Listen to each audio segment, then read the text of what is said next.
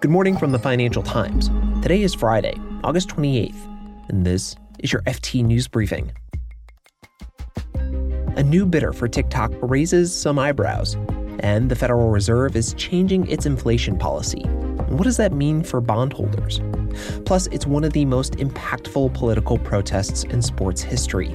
We take a closer look at how an NBA strike in protest against police brutality is rippling through the industry.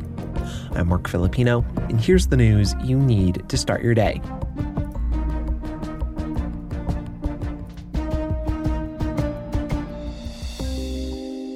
There's a new twist in the race to sell TikTok to an American company. Walmart said yesterday it's throwing its hat into the ring.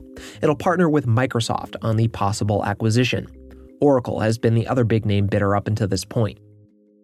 But the clock is ticking. The Trump administration says it'll shut down the popular video app unless its U.S. operations are sold to an American company by mid November. The White House has accused the ByteDance owned company of threatening U.S. security. Now, the app is probably best known for featuring dancing teenagers, so if you're wondering why a big box store is interested in acquiring it, you're not the only one. But the move is a sign that the company wants to expand online as it takes on Amazon. The Walmart bombshell came just hours after the FT revealed that TikTok chief executive Kevin Mayer was quitting. Walmart shares jumped as much as 5% yesterday on the announcement.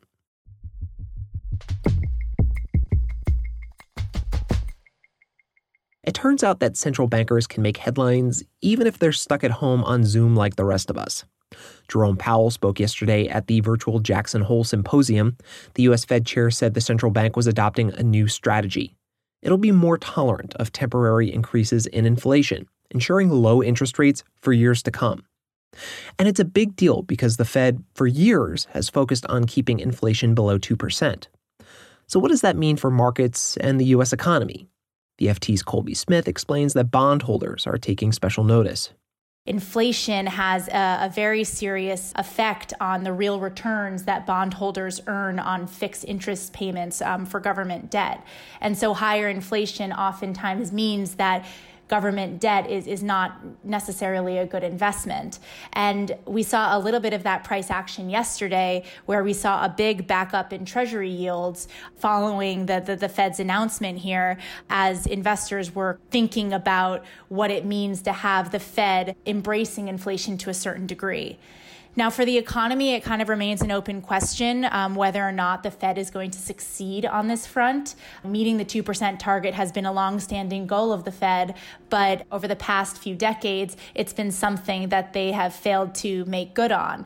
And so there's a lot of open questions from investors about just how successful the Fed is going to be. It's one thing to say they're okay with inflation running above the 2% target, but it's an entirely different situation in figuring out how actually to do that.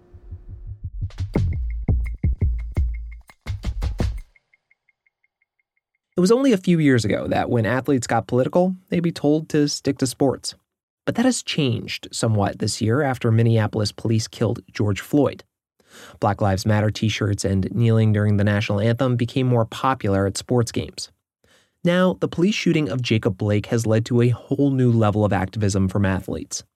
The Milwaukee Bucks set out their National Basketball Association playoff game on Wednesday, which kicked off an astounding chain reaction, with postponements and protests spanning Major League Baseball to tennis star Naomi Osaka.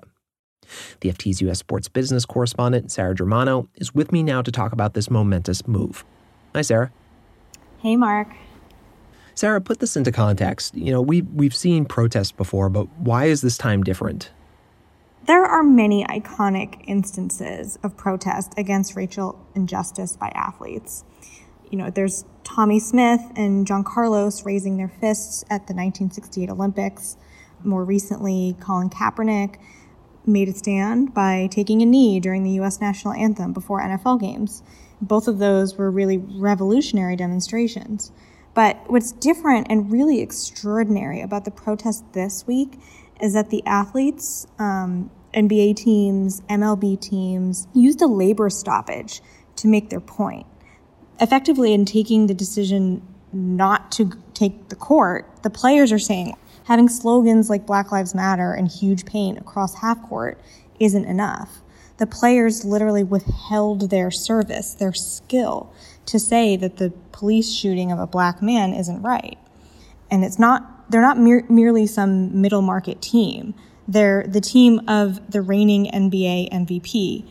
They're the team with the best regular season record in the league, and they're considered a favorite to win the championship, possibly their first since 1971.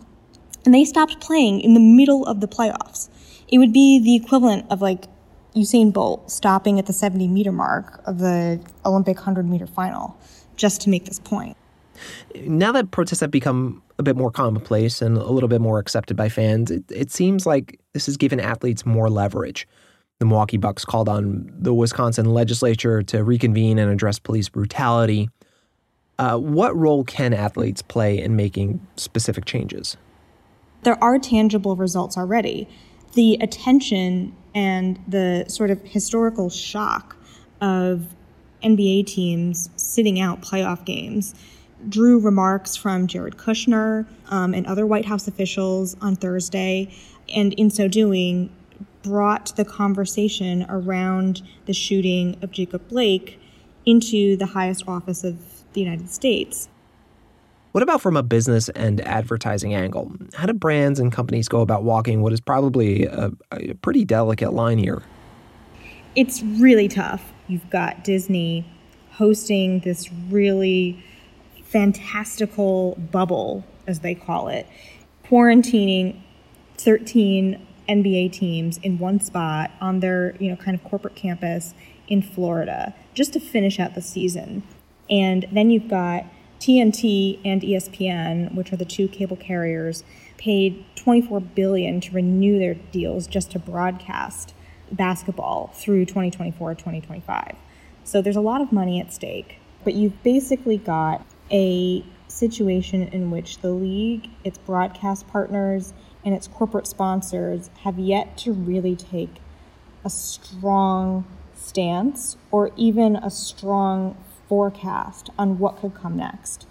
By and large, the relationship between the players, the owners, the league, and all of the ancillary partners that make this, you know, $8 billion a year business run have been very good. And to throw a racial injustice protest in the middle of it, from what we're hearing so far, all parties involved are trying to find a solution that addresses the social issues that the players are advocating for while also trying not to diminish or relent on any of the goodwill that their existing relationships have. Sarah Germano is the FT's U.S. sports business correspondent. Thanks, Sarah. Thank you, Mark. Before we go, Sarah told me there were a bunch of people who wrote into the FT to talk about the story. One person said they were just casual NBA fans, but the basketball player boycott inspired a conversation within their own family about social and racial injustice.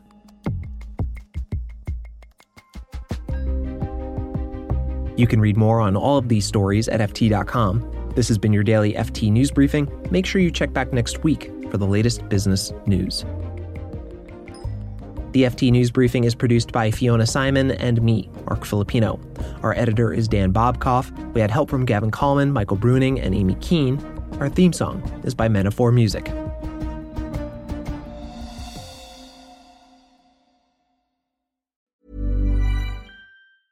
Hi, this is Matt and Sean from Two Black Guys with Good Credit. From a local business to a global corporation. Partnering with Bank of America gives your operation access to exclusive digital tools, award winning insights, and business solutions so powerful you'll make every move matter. Visit bankofamerica.com slash banking for business to learn more. What would you like the power to do? Bank of America, NA, copyright 2024.